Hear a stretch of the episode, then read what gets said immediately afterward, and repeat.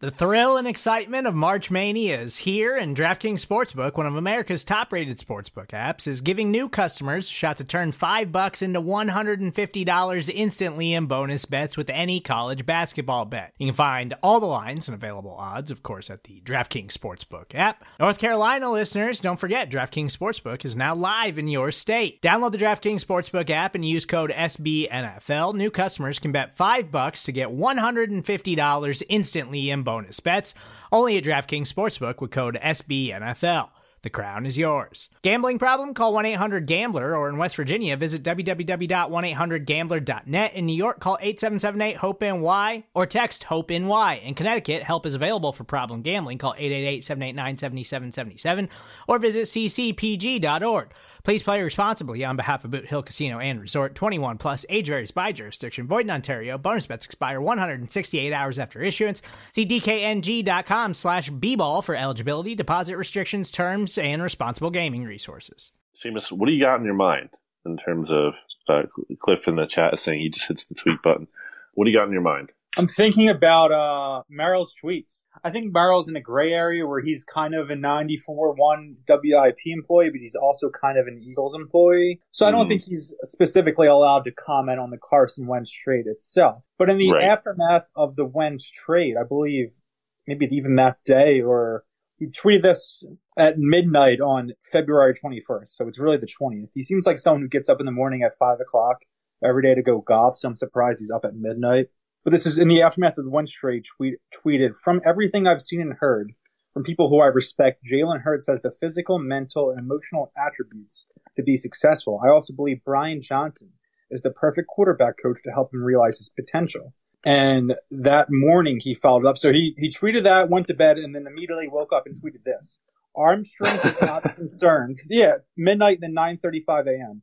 Arm strength is not a concern for Jalen Hurts. He can make all the throws with a tight spiral. At the combine, his velocity was measured at 54 miles per hour. That's right up there with the best. Justin Herbert, who has a cannon, was 55 miles per hour. So why is Merrill looking up combine miles per hour throws by receivers?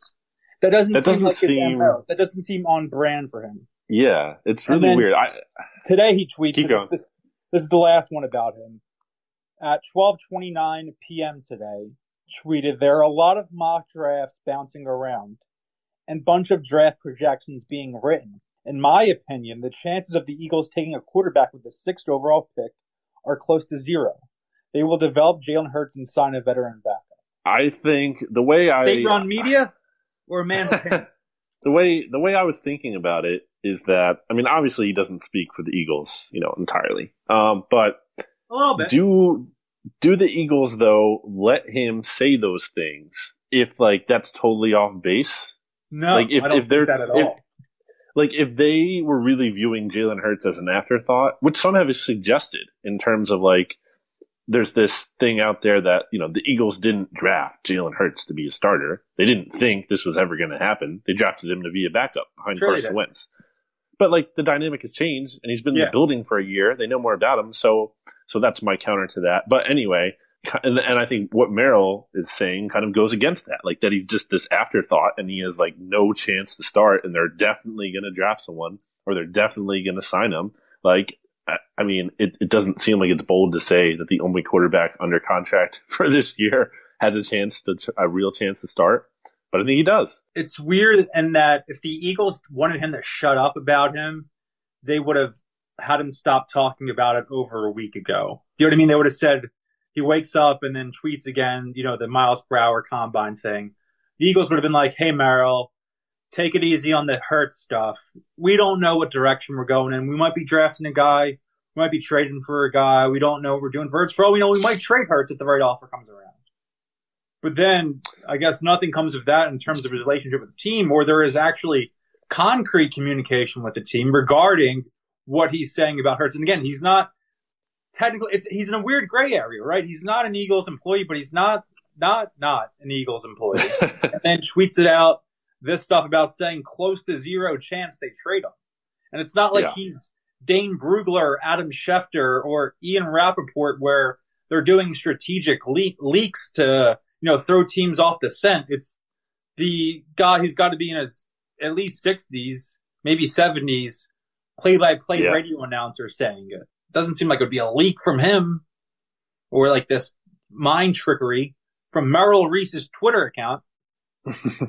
the arm number thing is really, just really like, it's just so, it's so him to tweet not, that, right? Like, who did he tell yeah, it's someone not on brand. Yeah, it's it, he like does these emotional farewells and hellos and stuff like that. That's his Twitter thing. It's just him. You read his tweets and his voice, but that's not something I would imagine him ever saying. Not even on Twitter, but on the radio. What's up, Cliff? We got a locker room Hop BGN superstar Cliff Oh. Bryce here. Thank you, thank you, guys. So, um, I was listening to Benjamin Solak's podcast today. I'm not sure exactly when it came out, but the last one he put out, hmm um, on the Ben Show, he had some interesting stuff about the quarterback, number number six overall pick and stuff like that. So when um Reese tweeted that, I actually saw that also, and I don't know if the Eagles are behind that because if I'm the Eagles, I'm thinking about getting more picks and trading down. The person I'm looking at the right like right now are the Panthers. If this run goes the right way and the Panthers are trying to move up for Fields or Lance or whoever, we move back two spots, technically one, because they're gonna pick the quarterback. Um, I was listening to um Dan Campbell's like press conference today, and it sounds Mhm. like he's high on Pitts. It sounds like he's really high on Pitts too. Like I think he just wants offense over there. He talked about wide receivers, corners, and he was like, "Oh, um, Pitts is a threat, like a big piece, a big like mismatch piece." It sounded like he was really intrigued with him. So if I'm Howie and I know like the pulse of the league, and I know I could move back, pick up an extra third or a second, I'm not telling people I'm not interested in quarterbacks, especially the Panthers. So I think that's just his own opinion, to be honest with you guys. I don't think the team's telling him to do that, but I think the team also would be dissuading him from following up his tweets from last week if they were like, Mhm. hey, you need to like keep it low on the, the hurt stuff. We don't know what what direction we're going with yet. But I, I do think maybe there's a chance they trade down. I'm not specifically for it. I have a do the weekly mailbag at BGN, and I have my next one coming out tomorrow. I wrote it this afternoon, and it was the question of where how far would you trade down in the draft? And I said I, going out of the top ten would make me furious for the season we endured and the hang fast and all the discourse around it to be not have a top 10 pick would, would piss me off. But eight and nine are the sweet spots, I think, where I could kind of talk myself into trading down. Whether, you know, we're getting, because that's, as you said, Carolina at eight and then Denver at nine. Both those teams could be looking for quarterbacks, and they should be really. If you're in a position, because you're trading, those teams would be trading off for a quarterback, they should be paying a premium because of the quarterback value there.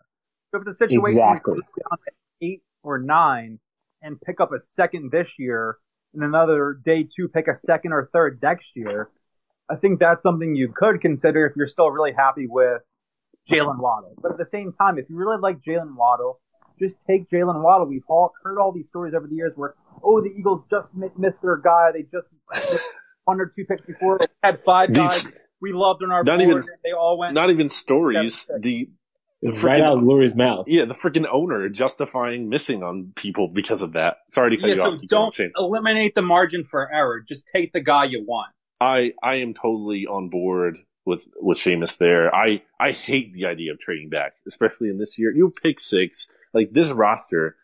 I don't think this roster just needs like young guys on cheap contracts. They actually do need that, but like I think more than they need that and like depth and multiple people, they need like blue like blue chip star level elite level talent because they just they don't have that. Who is that? Who are those guys on this team? I, I just don't see those. Like, I think even if you're the biggest Dallas Goedert or Miles Sanders fan, I just I don't even think those guys are that. And Seamus and I kind of talked a little bit about this. I this. think I'm uh, literally the Fri- biggest Dallas Goedert fan, and I wouldn't vote for him premium young talent. Like literally, I might be. And You might actually be Dallas Goedert. You kind of look like. I don't even know if he's a he's he's on the last year of his rookie deal. He's been injured off, and I don't even know if he gets a second contract here. I don't know. I don't know. Between Dallas Goedert, like I love how fans are. Like we are. Like we're quick to like protect our own, but slander them in the same breath. Last year they're like, "Oh yeah, Dallas Goedert is great," but now like, you look at Pitts. Pitts is amazing. He is absolutely amazing. Pick Pitts at six. I'm comfortable with that. But then people talk about like Goedert's like the second coming. He's like, he's amazing. Why would you get Pitts? You got got. Have you seen Pitts? Goedert's not doing what Pitts is doing.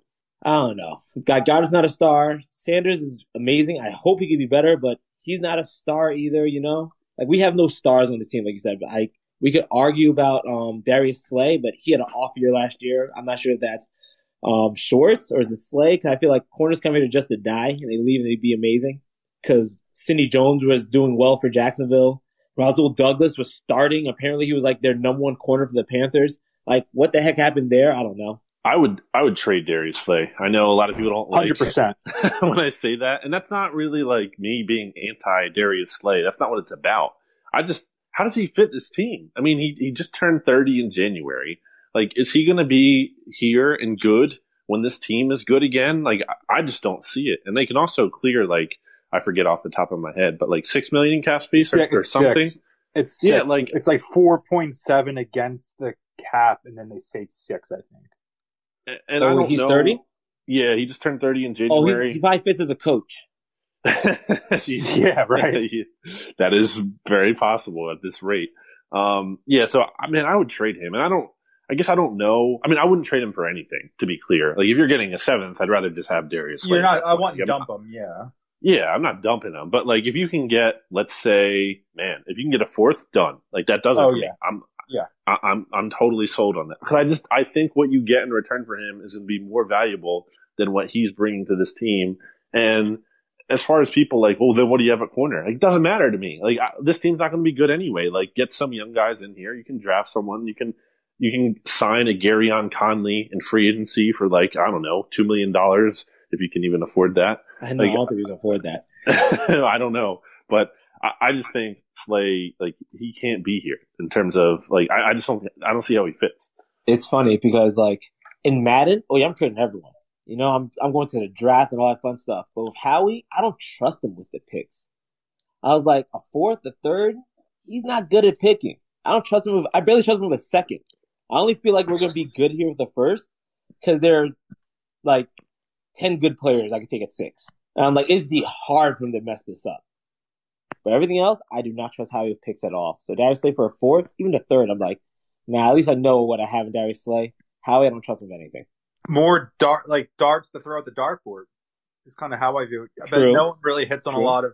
He's hit okay on day three picks, because I think where his, if he has his strength as a drafter, that's where it was. You know, picking up some linemen on day three. He drafted Jalen Mills in the seventh round, drafted Jordan Mailata in the seventh round.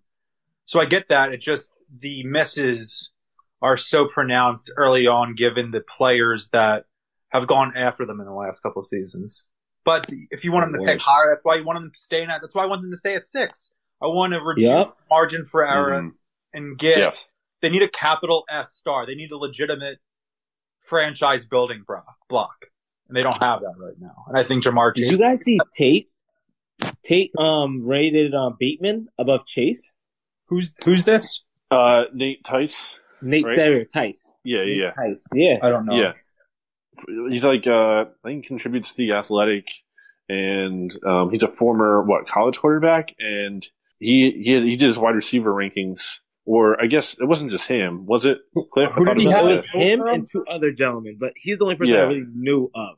Yeah, it was a consensus ranking for Bleacher Report. I think the top three wide receivers, like Cliff said here, were what? It was Devonta number one. Devonta, Bateman, then Yeah. Chase, and Waddle last. And he gave Yeah. a Did he go to Minnesota? Uh, I don't think so. Wait, Yeah, I let me mean, double is, check is, that. Is, is there something? Did they go to high school together? Same I mean, high these are legit guys because I think Brandon Thorn was in there too. You know, who's like Yeah. uh, Yeah, the uh, NF, the lineman yeah. guy, right? yeah, like like these weren't just like hot take guys. Like, and I've heard Ty speak before. He's not like a hot take guy. Like this Yeah, is yeah. just you know his opinion based on film. And I there there kind of has been some like I know Tyler Jackson, you know, who was who got so much crap for it on the BGN account. Uh, you know, he's not the biggest Chase guy. He's not like an anti-Chase guy, but I think I think there is some like undercurrent to like maybe Chase not being this slam dunk pick that everyone thinks he is at six. I mean, I, I want him. I would take him, but uh, there there is like some thought like that, that he's not like this no brainer guy. It's too I'm much time to kill, and you're just think that. overthinking everything. It's like he didn't play last year. We're bored. We're stuck inside. The Wentz trade's over, Mhm. so we don't have that to think about all day anymore. Now we're thinking about the sixth pick, and we were so enamored with Ja'Marr Chase for so long. People in the NFL draft community were that we're now saying hey, wait, are we sure he's good? Because then there's this other guy who we talk about less who might still be pretty good too. It's the same thing with Justin Jefferson. Justin Jefferson was a beast and had unbelievable production and numbers, and we're like, well, maybe he wasn't that good. You know what? Ja'Marr Chase is a year younger than him, and on that LSU team in 2019 yeah. was even better than him, and it wasn't particularly close. He was option one for one of the best offenses in college football history. So what Tice uh, brought up to me was he said that he was afraid of his size. You know, like these college programs, they always say mm-hmm. they're bigger than what they are. So he's like, if his strengths are like 50-50 balls going up there, you know, like bumping heads with corners and stuff like that, how big is the strength in the NFL if he's like an inch shorter or two inches shorter? So that's all he was worried about. He, but right. I'm, I'm, still high on Chase. I don't care. I, yeah. He passed the eye test for me. Him and Smith and have a good day. I'm happy. Yeah, I'd be really happy with either one of those guys at six. I think. Um, uh, oh, and Tice went to Wisconsin, by the way, so not Minnesota. Big Ten but, bias. Yeah, Big Ten bias. Um, it's kind of difference maker, man. Like that's something this team really needs. Everyone like kind of looking at Jalen Reagor's rookie year last year and being like, oh, well, you have to give him time. Like, yeah, I'm not writing the book on his career yet, but he didn't show anything special. And I just don't think he's going to be this difference making player, even if he turns things around and gets better. You know, he might be like a nice player, whatever, best case scenario, but, I, you know, I just don't think we saw anything special. Um, Kyle Alexander wants to speak in here, so let's get him up. What's up, Kyle? How's it going, man? What's up, Kyle? Um, nothing much. Pretty good. Uh, I just wanted to hop on here because I'm an Eagles fan as well. So. Awesome. I would hope so. What, what do you got? What do you got for us? Um, so actually, I have a YouTube channel and I'm doing like a mock off season for every team. Cool. And I started with the Eagles, so I had um, I think it was time to move on from DeSean Jackson and Alshon Jeffery because okay. both of them were just getting older and they were injury prone. Um, I say cut Michael Jacquet because he's pissed me off ever since that Dallas game. Uh, cut, I would say Marquise Goodwin and Malik Jackson as well. Mm-hmm. And maybe Derek Barnett. I heard they were working on an extension, but I think um, I think it is time to probably move in a different direction. Probably go with Josh Sweat at the at the end. But I mean, maybe Barnett could have a breakout season. Yeah, they're going to have to work on Barnett's contract because currently he's set to make ten million this year, and you just can't keep him at that number. Like you either yeah. you either have to like either believe in this guy and extend him, or you have to cut bait. Like you can't do this halfway thing, which is what they did with Agholor in 2019, yeah. and they kept him at like nine million, and it was just an insane thing to do. It was like either extend the guy or get rid of him. I think the sweat thing is interesting. I think there's a lot of thought out there that Sweat is like better than Barnett. And I was looking at some numbers, just like pass rush numbers, uh, and I and I put them out there last week on Twitter without context. Like I just put the numbers out, and I was like, "Which player would you rather have?" Uh, I'm not going to bore you with the rankings here, but the gist of it is the rankings for uh, uh player A were better than the rankings for player B, and everyone voted they'd rather have player A but then I put the names into it and I said, who would you rather have, Josh Sweat or Derek Barnett? And 81% of people voted Josh Sweat. So, so I thought that was kind of interesting. Yeah. Uh, I don't think the numbers quite necessarily like match the perception there. I don't think Barnett has been, you know, great by any means. And yeah. it's not like ideal that you're signing him to an extension. It kind of depends on what the contract looks like, but I think it's tough to like, I, don't think you can cut him. I mean, this is a guy who was a first round pick. He's 24 years old. Like it, it's just tough, like to cut a player like that. Like maybe you can. and they wouldn't even get a comp pick. Yeah, they wouldn't get a comp. Like that's just and, and they're just where they are. Like in this rebuild, like you like you're not in a position to just be like getting rid of a young player. Like I, I right. I'm not ready to give up on Derek Barnett yet. Still, neither am I, and I I don't think Howie can afford to. We would burn the city down. for for Derek Barnett, not not for Derek Barnett, more for the "you missed again" yeah narrative. Look well, at it, you missed, missed it. in the building. Yeah, I don't know about Derek Barnett. nah, but like Derek Barnett, I mean, what's out there that you guys want besides Derek Barnett? Ngakoue? They can't sign any of these guys last year. That's another thing to consider. Like I think yeah, keeping him is probably its most affordable option. I think because I don't, man, I, I could be wrong about this. I think with his injuries and the concerns that we have, I don't think Barnett's going to get this insane deal. I mean, he might think he is, but I think like you don't have to sign him to like five years, like 120, you know, like something insane. I think maybe because of the injuries and they might be able to do something where it's like, you know, a, another year, like, got, like add one more year. 324 or three like 21 right. or something. Maybe, yeah. or maybe again, like not even so much the years, like kind of like so what they you know did with Mills this past off season. Like I thought Mills was going to get more interest than he kind of did in free agency, and they were able to resign him for like what one year, four million or five, whatever it was. Like right. maybe they can tack on another year to Barnett's deal because they can't just like the Eagles don't have any leverage to change his money this year alone. He's getting ten million. Like Derek Barnett's going to say like. Just cut me if you're not going to pay me that, and yeah. you're kind of trying to make me take less than ten million this year. But if you can kind of give him, you know, I don't know. Maybe I'm just kind of looking. I'm, I, the mm-hmm. Contract basically is what I'm looking at when I'm looking at yeah. Derek Barnett. And what they did with that. that's that actually was, perfect. Yeah, what they did with that basically is they created a situation where it was like really team friendly, and they can kind of move on from him. Although there was some, you know, reward up front for obviously Seumalo with signing it. Like there was a benefit to him for taking that deal. He would get, you know, security. So I would look at that kind of contract. And if, if Barnett's demands are just insane, I mean, then at that point, you probably just have to move on. Like, he's totally unrealistic about it. Yeah. I mean, Barnett should know that he didn't meet expectations. He's a first round draft pick. Everyone's talking about, like, him being the second coming of Cole. Trent Cole, they're like, oh, he broke he broke Trent Cole's records. And I wish he broke Reggie White's records, not Trent Cole. There it is, Reggie White. And I was so excited. Like, yes, we got ourselves a savage. Nope. And then every mm-hmm. year it's like, oh, he put on more weight, got off weight. This can be the he like he breaks out. Brandon Graham's talking about him. Fletcher Cox talk about him. He's gonna break. Nope, nothing. So if I'm him, I'm just like keep my head down. We get to work. I take whatever contract you guys give me. Um, prove these fans that I'm actually decent and get a better contract next year when the salary cap explodes. Hope. Yeah. Uh, question in the chat here from uh, Douglas. Uh, what about Jason Kelce? Is he back next year in Philly? I don't think Jason Kelce is, man. I, I don't see any reason why he should sacrifice his body for a team that's clearly not going to be like seriously competing. And I think it makes all the sense in the world for the Chiefs to trade for him. They'd have to do it after June 1st because of his contract.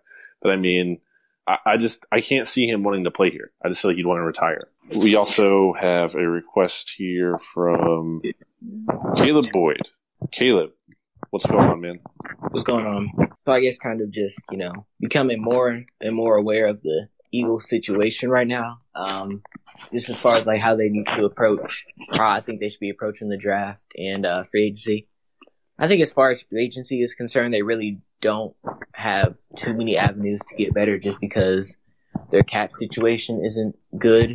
Um, eating the Carson Wentz money doesn't help that along with the fact that they still have a lot of veterans on on long term con well not even long term but just have veterans on expensive contracts doesn't help.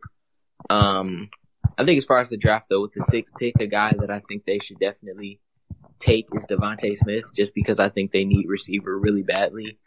And yeah. I think they messed up on the Jalen Reagor pick. I thought they were crazy as hell for not taking Justin Jefferson. And that proved to be 110% right.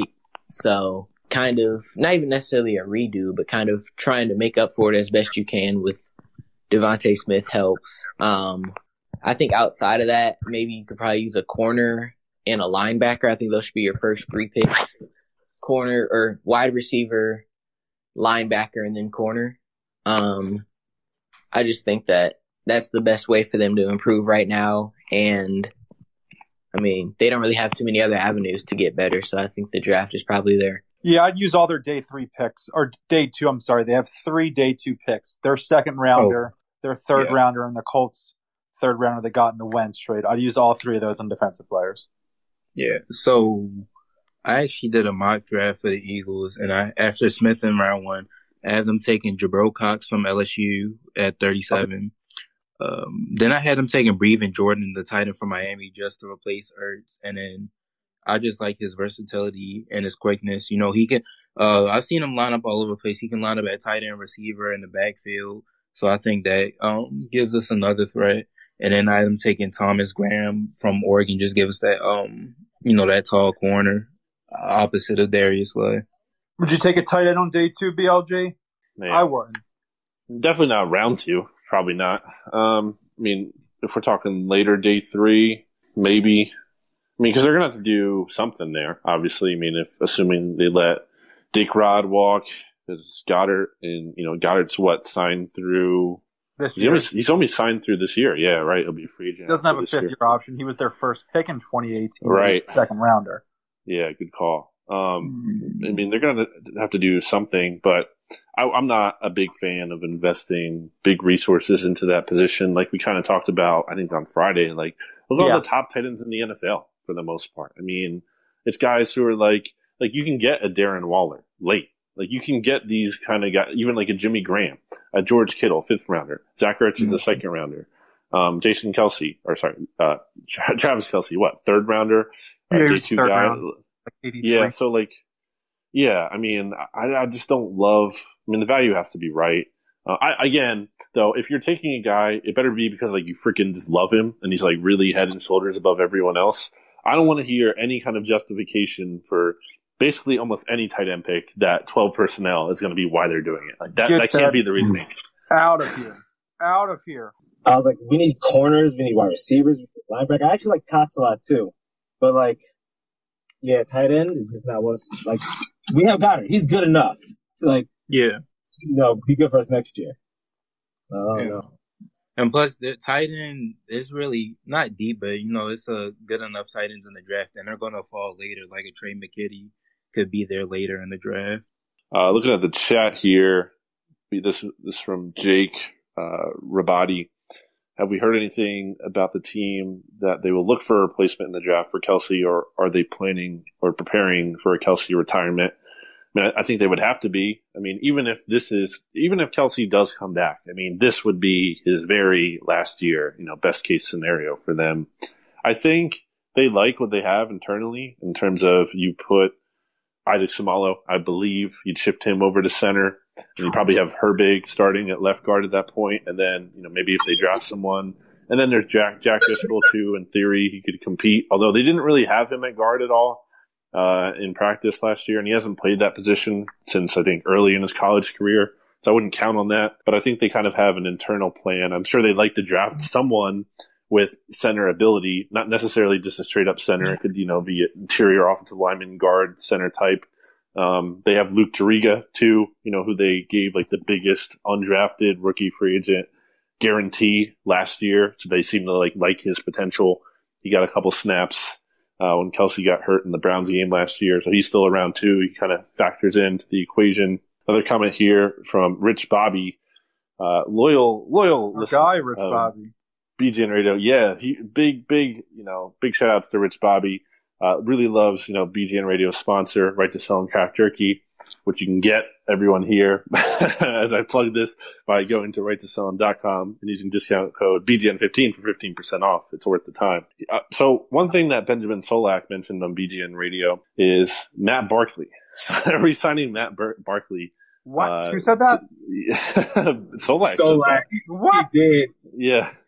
He made sense with it though. It, it made sense. Oh lord. It's it's interesting to think what they're going to do in terms of a veteran quarterback. We saw the rumor that like to keep an eye on Marcus Mariota. Seamus, I feel like you need to weigh in here as the you know we we, we once The thought former Mariota lover has logged on. yeah yes well I mean I, I you know I was right there among them. I, I wanted I wanted him more than anything, uh, and now I really don't want him at all. I would take him as the backup. I mean, you're not going to trade for him at his salary, but if he's cut, which seems more likely than not, I think he's a worthwhile option there. I just think the money he's going to get is like more than would just really be worth it for a team that's cap strapped and isn't really seriously competing anyway. I mean, I just feel like there there has to be a team like Washington apparently has showed interest in trading for him, but then they kind of backed off apparently, according to that athletic article that was out there. But maybe like they rekindle that, you know, if he gets cut, which I think the Raiders might do because I think they clear like eleven point six million or so in cap space, and the Raiders are currently like seven point seven over the cap. So, uh, and I think Mariota wants out too. I don't know what kind of leverage he has, but like I think he kind of is making it known he wants to to go somewhere where he actually has some kind of chance to start. Patriots are out there too. They could, you know, in theory, sign him. Uh, do the Bears take a shot on Mariota? You know, if he's out there, like I feel like he's, he has to have a market that would, you know, get more money than being a backup here. If Mariota goes to Washington, it will be good. Fulfill his promise. I mean, Mariota. So Gruden and Mia, they love Mariota.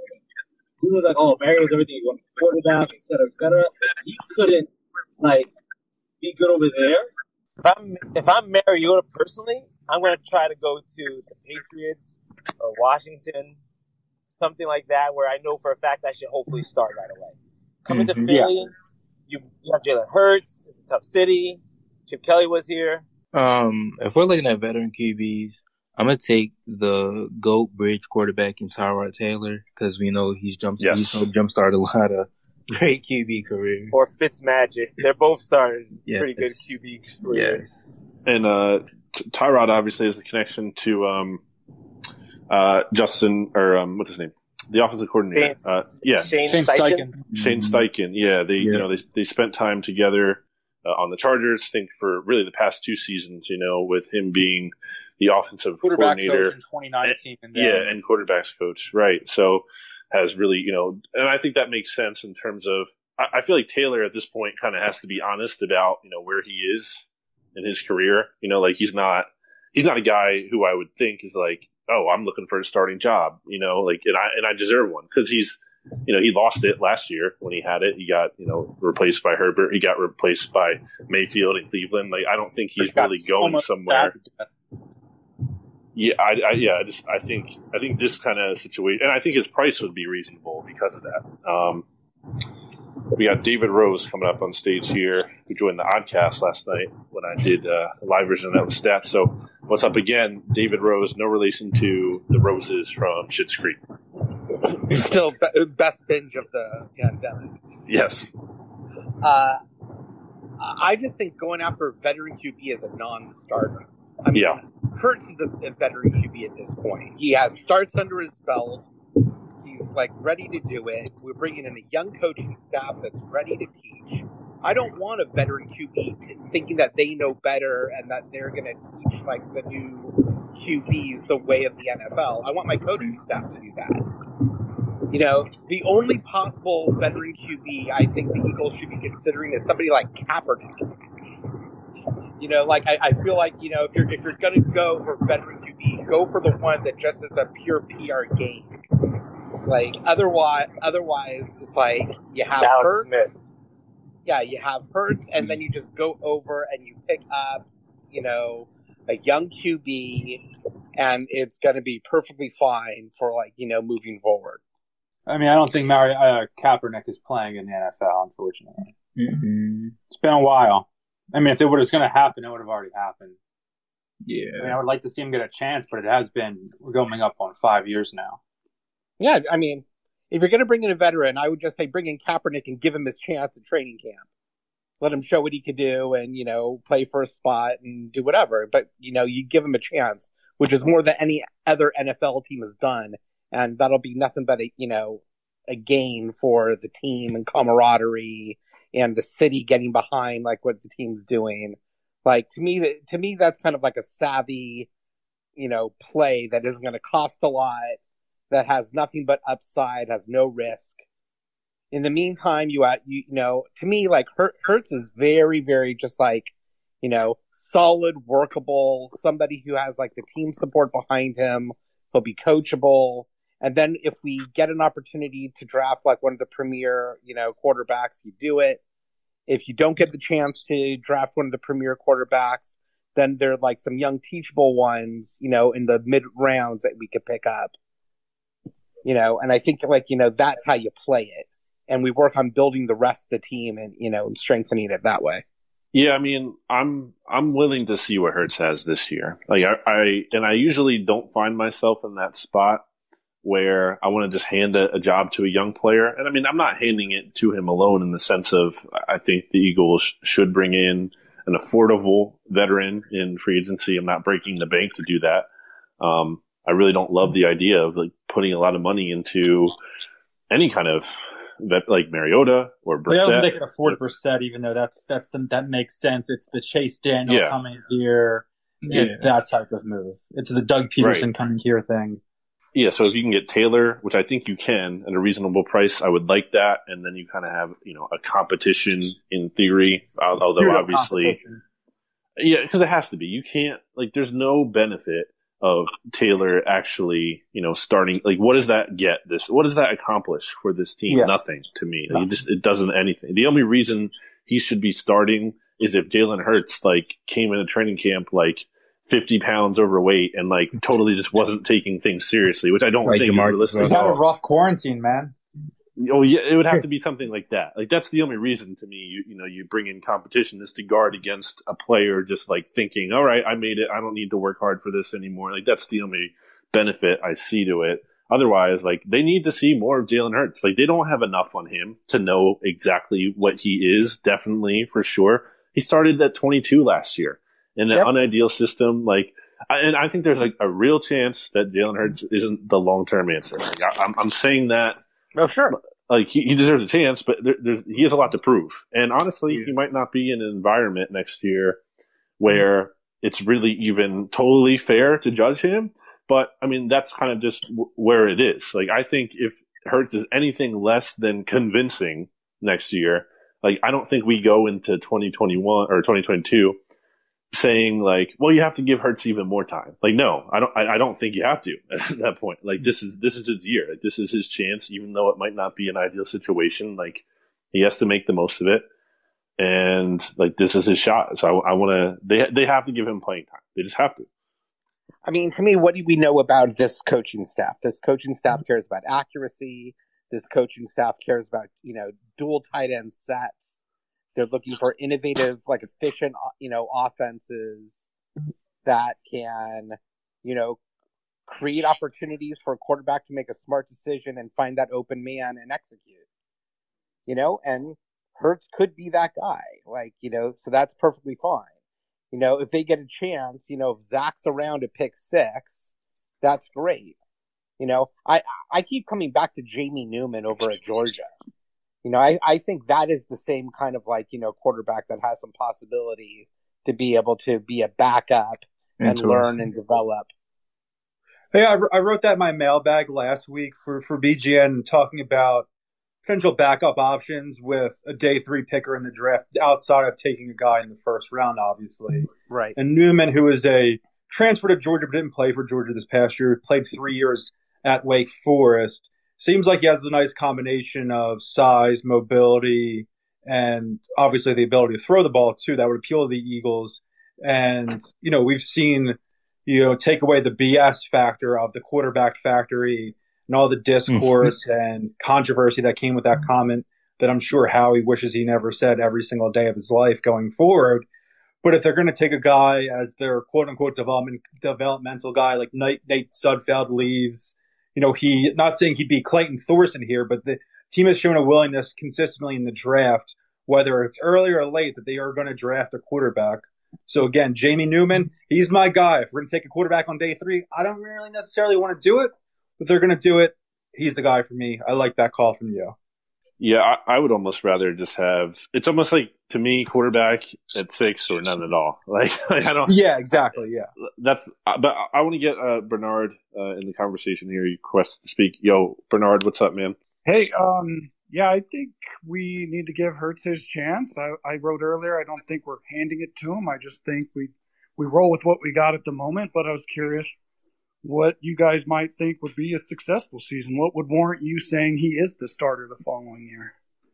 What do you got, Seamus? It's strange because the team sucks, right? Outside of him. yeah. so, what is a successful season? Like the rest of the team gets better and they're like nine and seven and win a crappy division. I think a lot of that's out of his hands. But at the same time, if they go five and eleven or six and ten, the rest of the team stinks and he's pretty good but not unbelievable. Are you thinking like, well, are we going to keep rolling with this guy, or should we going to trade up from you know the 13th pick and use the Colts pick and get in the top 10 and draft our next quarterback of the future? So I feel like he's in a hard position to succeed right now. Not making excuses with for him already. You know, if Mhm. this year doesn't work out for him, I'm ready to move on. I'm a Hurts guy. Put it on record. But if it doesn't work out this season, you can move on. But it's hard to define what a successful season is for him. For years, I've been saying a successful season for Wentz is to play a playoff game and win a playoff game. But I don't think that's realistic for Hurts given the current situation and state of the team. So what's a successful season? They go seven to nine. He is it a statistical marker? But then at the same time, if they're getting mm-hmm. blown out in a lot of games, he might throw for close to four thousand yards. It's hard to define at this stage. See, Yeah. I think that, I, I I think the definition for Hurts success is going to be based on what kind of production we got out of our receiving corps, how many sacks our offensive line gives up, and how many the quarterback gives up. If we're able to turn what was a sloppy offense into something that is productive, I think that would be a very, you know, strong endorsement for Hurts moving forward. If, if as a backup, if, if, you know, if nothing else, but I think that would be a very strong endorsement. What would be the Uh, strong endorsement that they're? Ju- but what is like a good offense for them? Is that is that record dependent? Are they top ten in DVOA? Are they a top scoring offense? What constitutes that?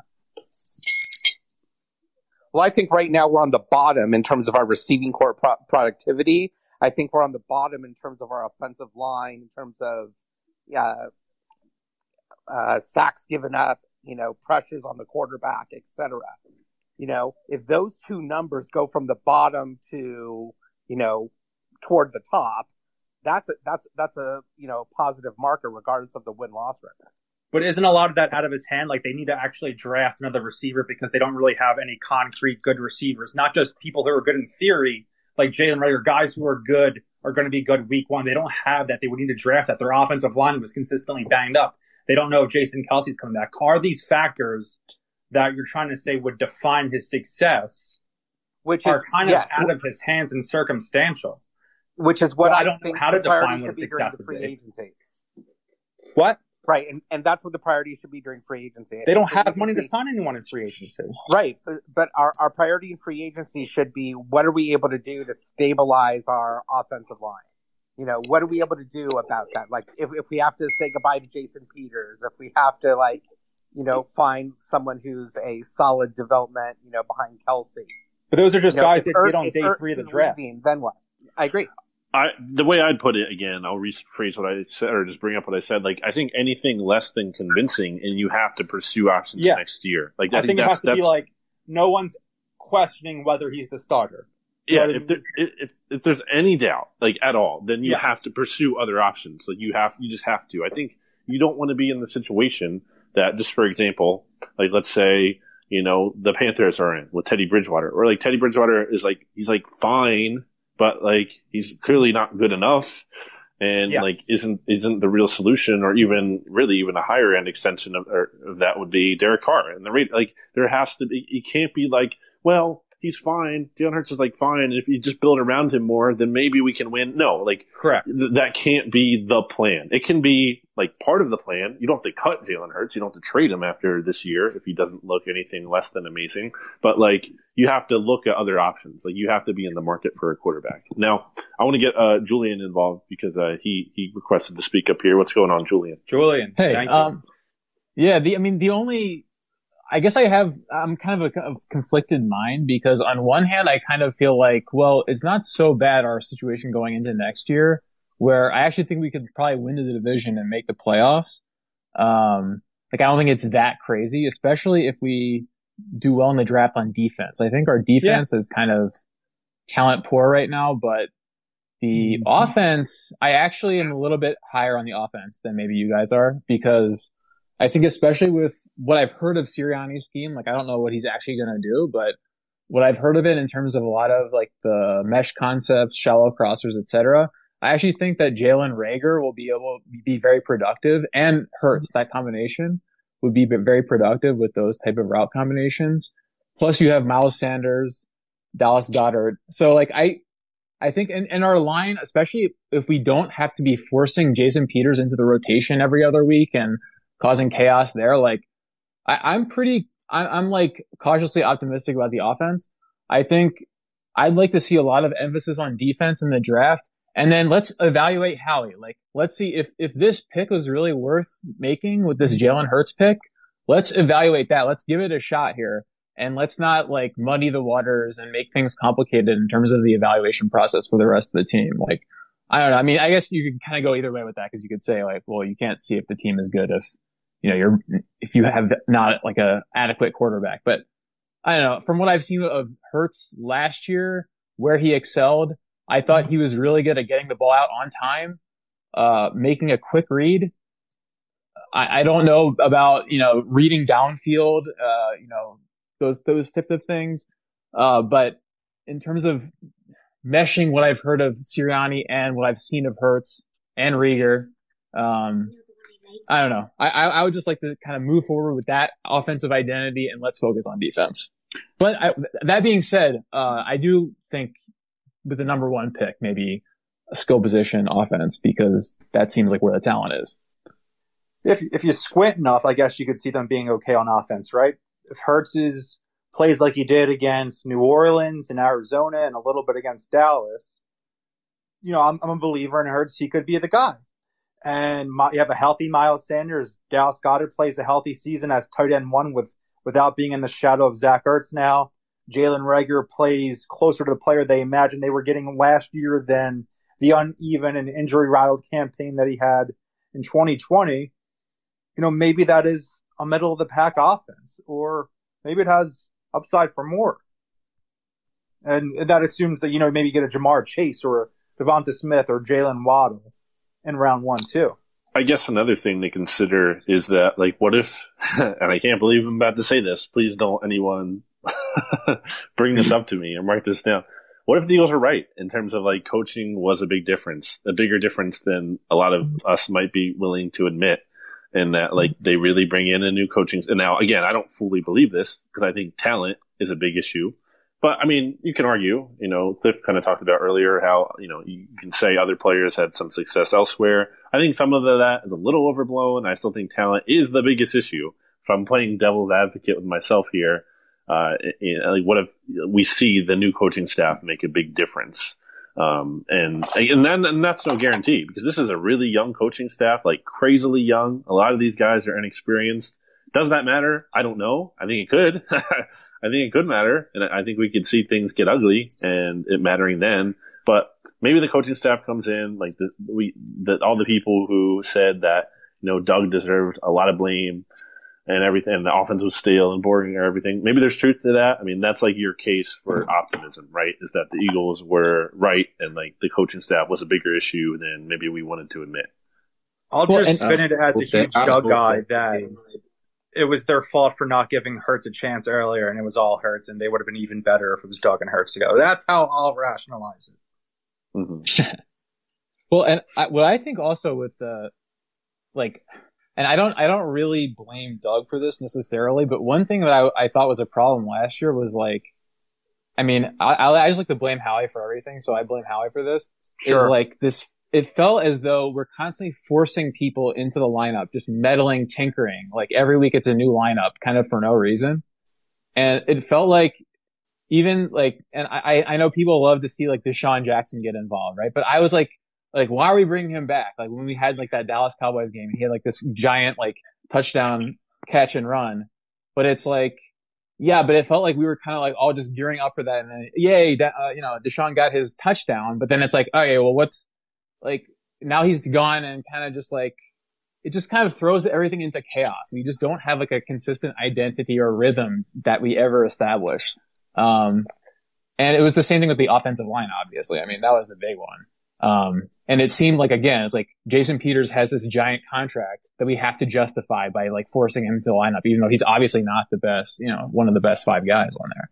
Yeah, I think you could look to blame that on. I don't think it's just the coaching staff, but obviously the coaching staff is uh, incentivized to play players in their minds who think help them win now, as opposed to you know guys they want to build with. So that's why we saw Jason Peters out there, unfortunately, instead of Jordan Mailata, way too often. I think though the front office still deserves blame for you know like re-signing Jason Peters and kind of giving in to the coaching staff. Like this I, this one thing I hate the most that came out of the past mm-hmm. season was the the the talk that like, well, the front office loved Jalen or, or sorry, the front office loved Justin Jefferson, but the coaching staff really liked Jalen Reagor. well, it's like, are the scouts calling plays on Sunday? Like, did they get a call to say in that? Like, are are the coaches allowed to turn around and be like, well, the offense sucked today, but you know the, the scouts really wanted to run that play. It's like, what are you talking about? Like, the coaches coach, let the scouts scout. Like, what are we doing here? There should be a delineation and I think this front office under Howie,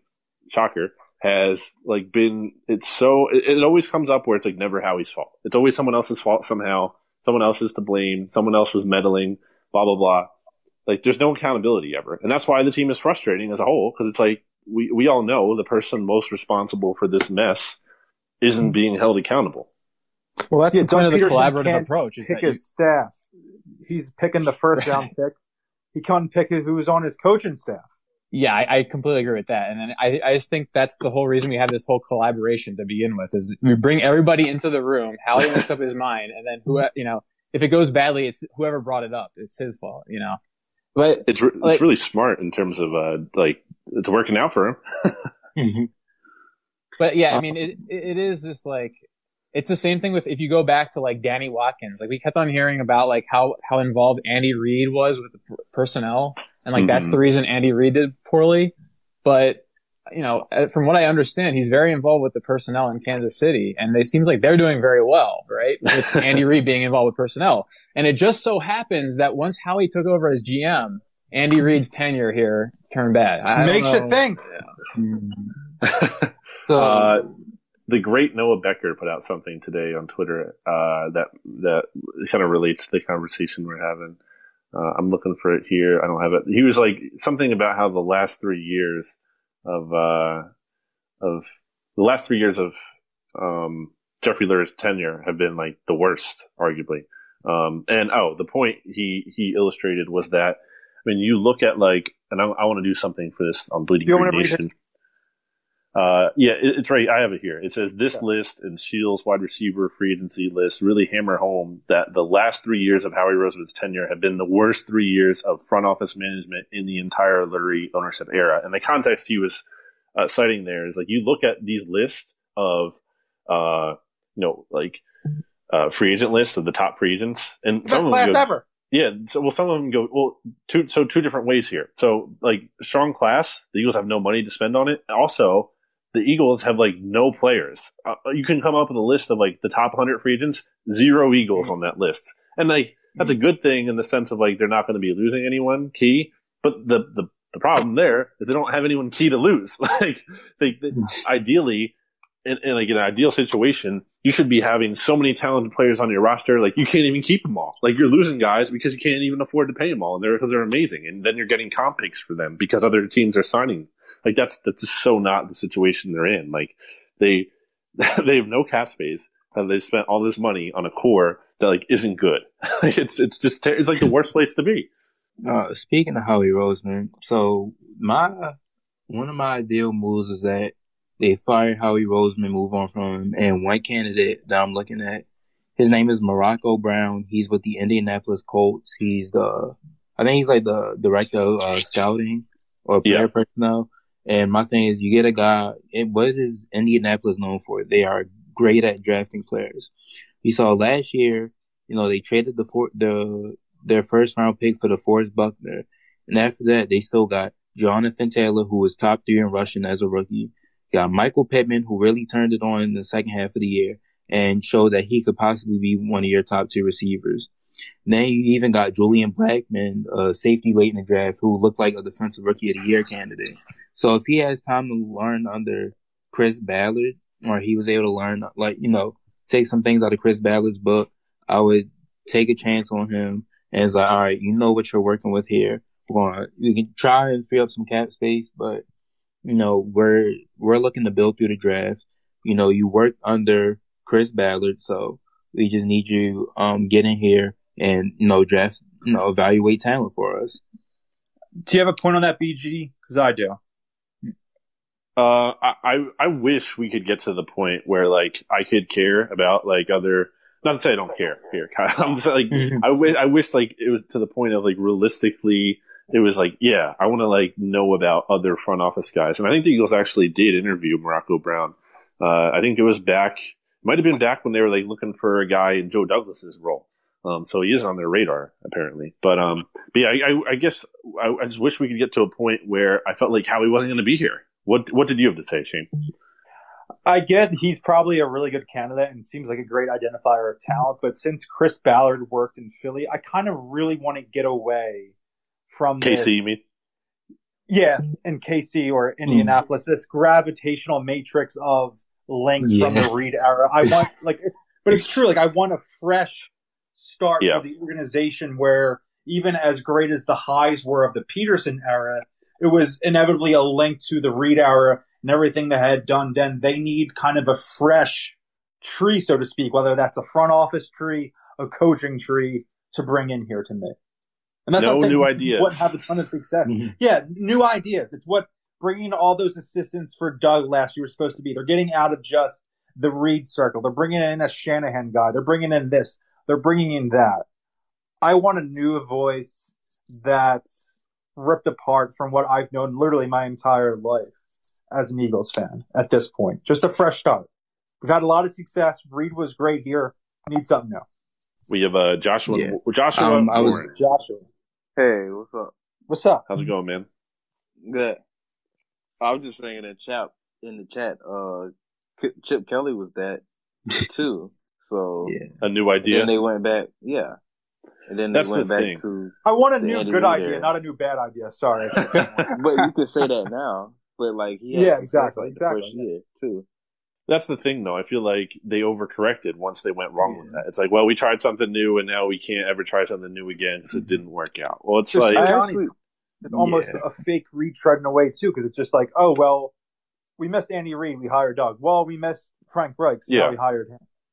Well, I would argue too. One of the problems, the biggest problems with Chip Kelly, is that they didn't learn from past mistakes, and the, uh, it's a mistake this organization continues to make, and it's where the lines of power are blurred and it's not clearly defined, yeah. as I was kind of just talking about earlier. Like a big problem, you know, with Chip Kelly is that like they let him get into personnel, and that was a big that was a problem, part of the problem, unless we would argue that you know Howie was really to blame, which can at the end of the Andy era. And I think even with Carson, like, so they're still doing it. Like they they gave Carson way too much power and control in this organization, and they and totally enabled an entitled quarterback. And I think that totally factored in to his downfall here.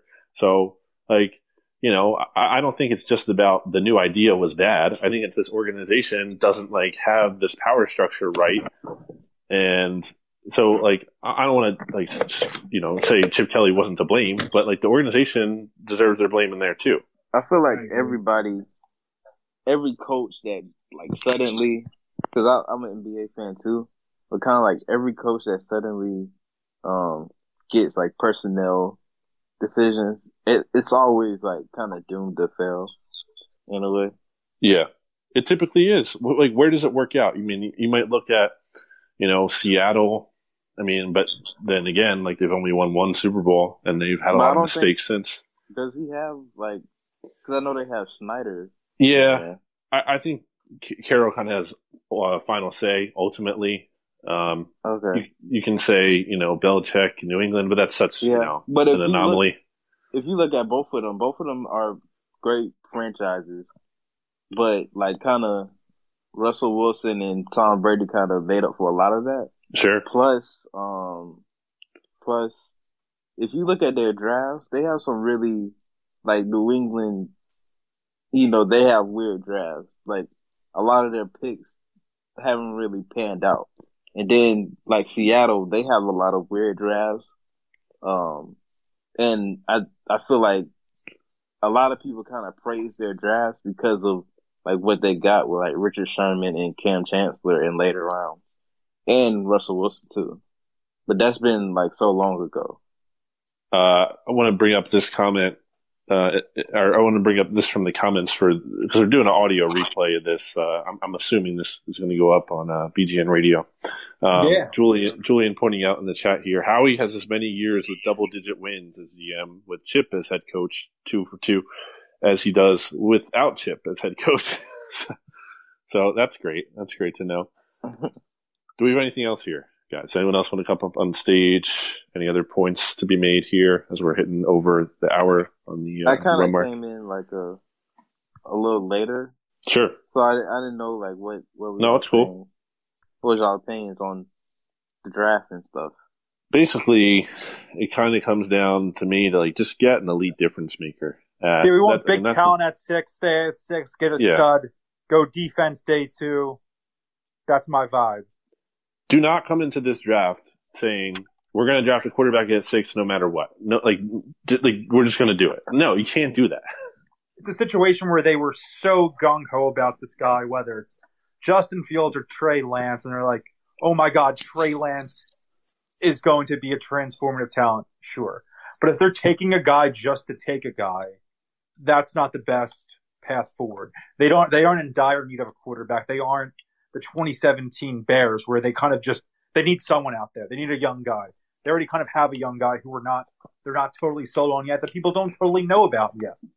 Unless he's, you know, unquestionably the best prospect for you. I don't do it. Yeah, if Hurt, if they didn't Yeah. have Hurts, I I would say like by contrast, like do that. Just take a quarterback at that point. If you don't have Hurts on the roster, like you have to take a quarterback. You have literally nothing. It's like what else are you going to do? Yeah, yeah. I'm a um I'm an Alabama fan, so I I have a you know kind of like a reverence for for Jalen Hurts. Yeah. because he's you know great guy, uh, everything. But it's you know like I you know I feel like you know you still need to evaluate the quarterbacks that are in this draft. You know, um, and ultimately, like I think the Jets are in the same situation. Ultimately, if you think one is better, then you grab them. You know, um, Yeah. I don't, I don't, I don't know how much. I I just feel like um, Jalen Hurts is gonna be like a Tyrod Taylor type, um, a guy he he. I, I never understood the the drafting of him last year. You know, but you know, I think he'll be like a Tyrod Taylor type. You know, you know, solid. You know, maybe solid bridge quarterback, but you know, nothing more. You know, and so, you know, ultimately, you know, I feel like with with the draft, you know, you need to. I feel like in this draft, the probably the best positions are quarterback and wide receiver, and I think um, so just surrounding him with a lot of talent would be great, you know. But if you find a quarterback that you think can be, you know, like that franchise guy, then you know you have to go ahead and take him if Joshua. to you. Uh, you said you have a reverence for Jalen Hurts, you know, former Alabama quarterback. I have to ask, do you have a reverence for Mac Jones? Yeah, I like Mac Jones. I actually, I'm actually from the same town. I mean, I'm from Jacksonville as well. Oh, okay. With Mac Jones, so I, I do. I well, I have a reference reverence for all of them. Uh, Yeah. too as well. Um, yeah, I. I I like Matt Jones too, but you know, at the same time, I think I think he's kind of a dependent quarterback. You know, because Yeah. you can see the you know, when you look at his game, you can see like when he gets pressured, you know, he he has a hard time. Um, you know, when everything's not perfect, he can have kind of a hard time. Um, but you know that that goes with a lot of quarterbacks. But like when you're picking at like where the Eagles are picking, you know, you want something more. You know, you want you know someone like a Trey Lance that can you know move around and um pick up first downs when they you know when they need to. You know.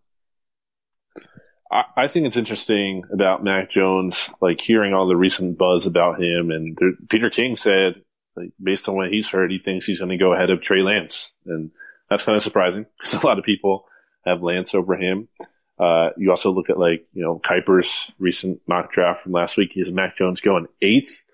I don't think it's impossible that the Eagles would take him. I don't think it's likely. I don't think he'll be the best player there. I think obviously no one wants to hear me say that, but, uh, I, it's, it's, I hate to say this because it's so like, I don't think anyone's to like, clip quote this and then use it against me years to come. But, uh, like, so Tua and Kiper both said that like they see Tom Brady and Mac Jones. And now obviously that's an insane thing to say in Yeah. terms of comparing them one to one.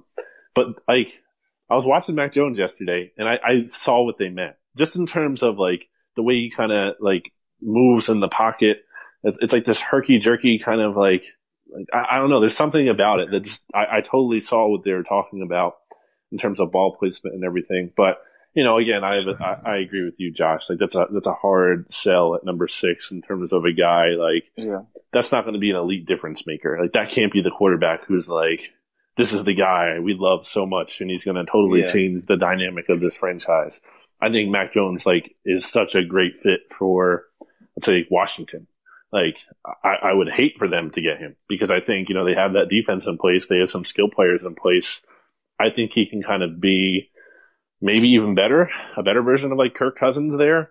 And, you know, that's not scaring me in terms of them winning a Super Bowl, but it does make him like a pain to deal with. Like the Eagles were never able to beat Kirk Cousins when he was Washington. So don't want Mac Jones in the division. I haven't been into into the draft, you know, but I feel like probably the first four quarterbacks, you know, if any of them fall, you know, you really have to think about getting them, you know, and you know, I I I just because of kind of like I don't I don't think, you know, Mac Jones is good, but I don't think he's gonna be like that playmaking guy. So, you know, that that's gonna make plays outside of the the system, you know uh, I don't think, you know, you, you should consider that, you know, because, you know, at least with like someone like Jalen, you know, he's gonna at least give you, um, some, you know, plays outside of the system, even though he's not quite as a good of a passer, you know. Uh, eh, you have anything else, Sheem? No, I'm good. Chilling. All right. Um, unless anyone wants to jump up, I'll do a, a little last offer here for anyone has any closing thoughts they any like burning desires they need to get off their chests before we uh, wrap this show up here. Uh, request to speak, we get you on real quick before we wrap this up. Uh, but while we wait, in the meantime, uh, you know, Seamus and I are going to continue to do these throughout the off season. Uh, they've been a lot of fun. Thank you for joining us here on Locker Room. Obviously, uh, I'm going to work on this getting uh, up on the BGN radio podcast feed. So maybe if you, you came in late or you want to hear yourself talk or something, uh, You know, we I love that. yeah, that's all. That's all you do, right? Definitely be looking to do that. Looking to do like draft a draft show. Got to work that out with Seamus here. Yeah, so be maybe do some do some live events. I think we could do some fun stuff with this. Uh, so yeah, so you know, check all that out. Check out Righteous Felon Craft Jerky once again by going to righteousfelon.com. Discount code BGN15 for 15% off. Rich Bobby posted a picture on Twitter today that like you know this big bundle of Righteous Felon Craft Jerky. He swears by it. I It did is not really pay him. good. I, I did not pay him to say that. Klausner gave me some uh, a few months back. It is really good. It's good stuff. I, Yeah. And again, I was never even like a big beef jerky guy. So when I had it, I'm like, how good is this really going to be? And I had it, and I was like, this is actually pretty good. Like, I would buy this beef jerky and not any other beef jerky because I've had other ones. I didn't really like them, but this one was good. Uh, so What's the difference? uh, it's just it's They have just like, a uh, higher quality. very unique flavors that go beyond just your classic like, oh, this is garlic or or this is bacon flavored. It's it's very And unique. It's very well done. It's very well crafted. They're local too. It's not like you know, like like It's a big some multinational national corporation. Yeah. Yeah. So it's like, you know, it's, you're supporting local business, helping support the podcast. So, uh, so yeah, go check it out. Cliff Bryce in the chat here saying, let's get Solak on again soon. Soon. Yep. Yeah, we'll do that. Until then, uh, thanks for joining us, everybody. Give us a follow on here, Seamus and I. Uh, Yeah. because then, then you'll like on this app itself, Locker Room, because if you do that, you can get like a notification when we go live so you don't miss out in the future. And obviously keep it tuned to bleedinggreennation.com. So, uh, thanks again for joining us, everyone. And, uh, we'll talk to you again